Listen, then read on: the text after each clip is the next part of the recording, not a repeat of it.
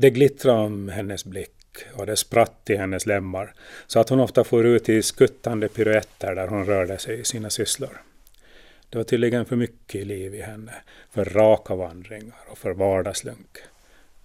Till och med påbyltad och i våt marssnö tog hon sig fram så att hennes spårstämplar lämnade en dansande slinga i gråslasket. Hennes tal vindlade lika livligt utforskande. Och Karl Friman, som också han var en sökande och friande, hade redan från hennes unga år livats av att låta sin tanke ströva och botanisera tillsammans med Alina. Under vardagssysslornas gång kunde deras samtal sväva vida omkring bland människor, gudar, djur, natur och tillvarons mysterier. När så Alina började knoppas till kvinna var han inte sen att se att Bogskär var på väg att få ett blomster vars yttre väsen tillförde samtalen ytterligare livsglädje. Alina, som hade varit liten när hennes far flyttade bort, hade visserligen varit varmt fästad vid sin pappa men kände just inte till att det ansågs märkligt att en far försvann. Hon hade ju varit van vid att han packade verktyg, kläder, proviant för att bli borta ett tag.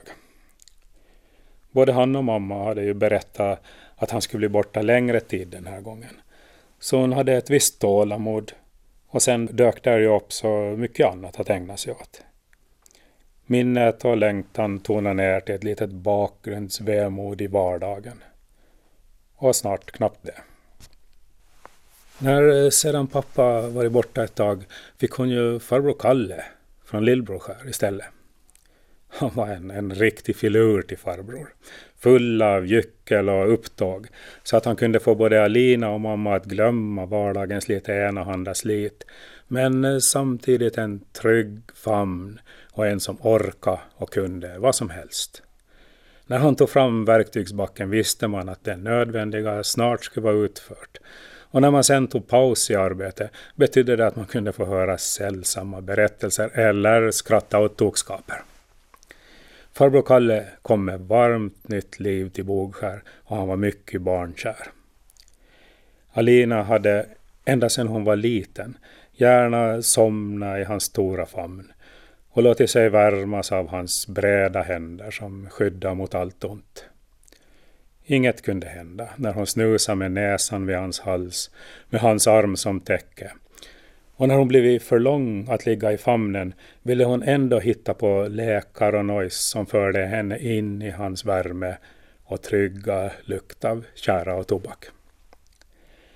Vid det laget hade han också hittat på en del nya läkar och eftersom dessa endast förekom när mamma var på annat håll hade hon instinktivt anat att det borde hållas som hennes och farbror Kalles lilla hemlighet.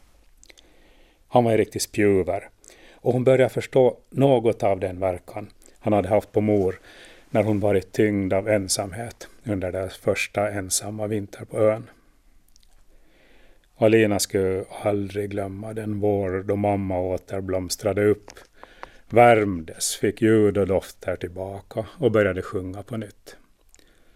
Det skedde den våren farbror Kalle hade börjat besöka dem så troget.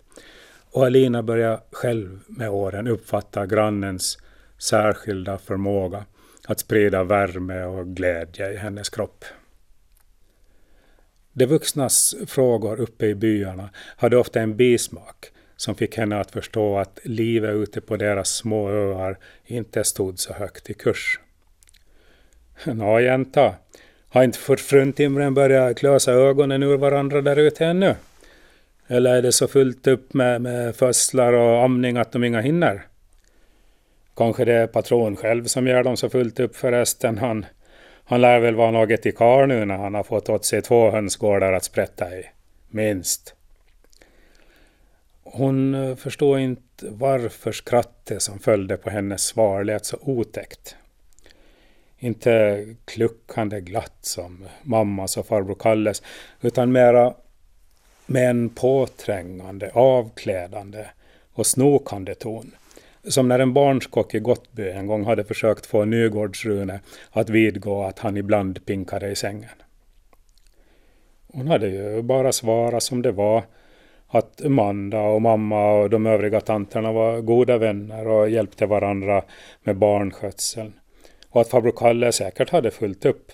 Men att det gick så länge grannsämjan var god. Patron visste hon att var en förnäm titel.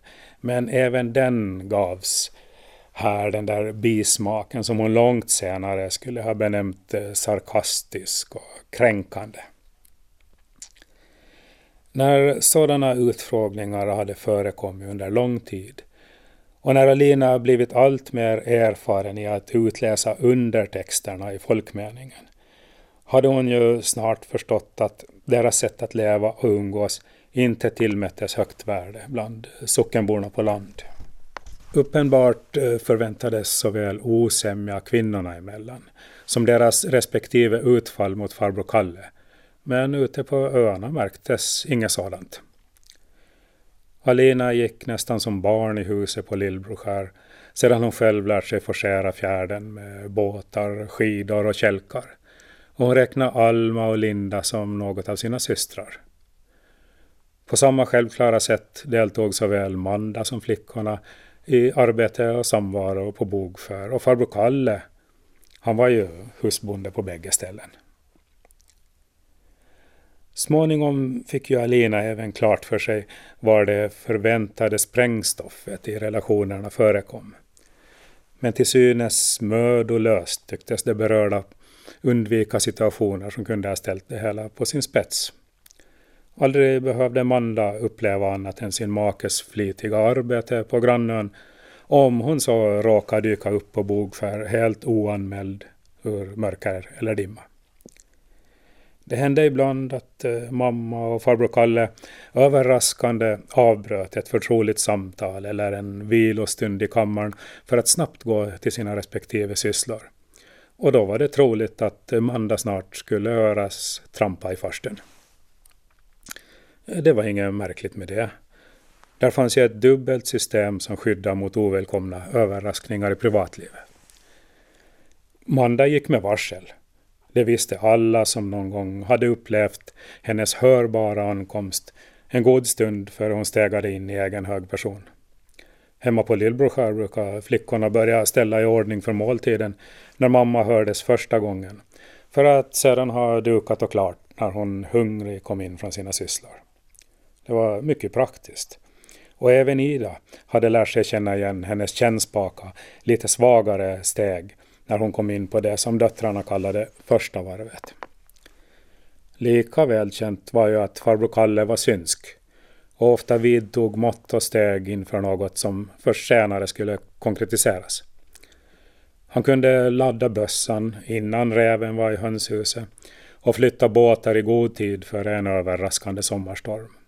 Så det var inget märkvärdigt med att han även ökade distansen till Ida när situationen så krävde.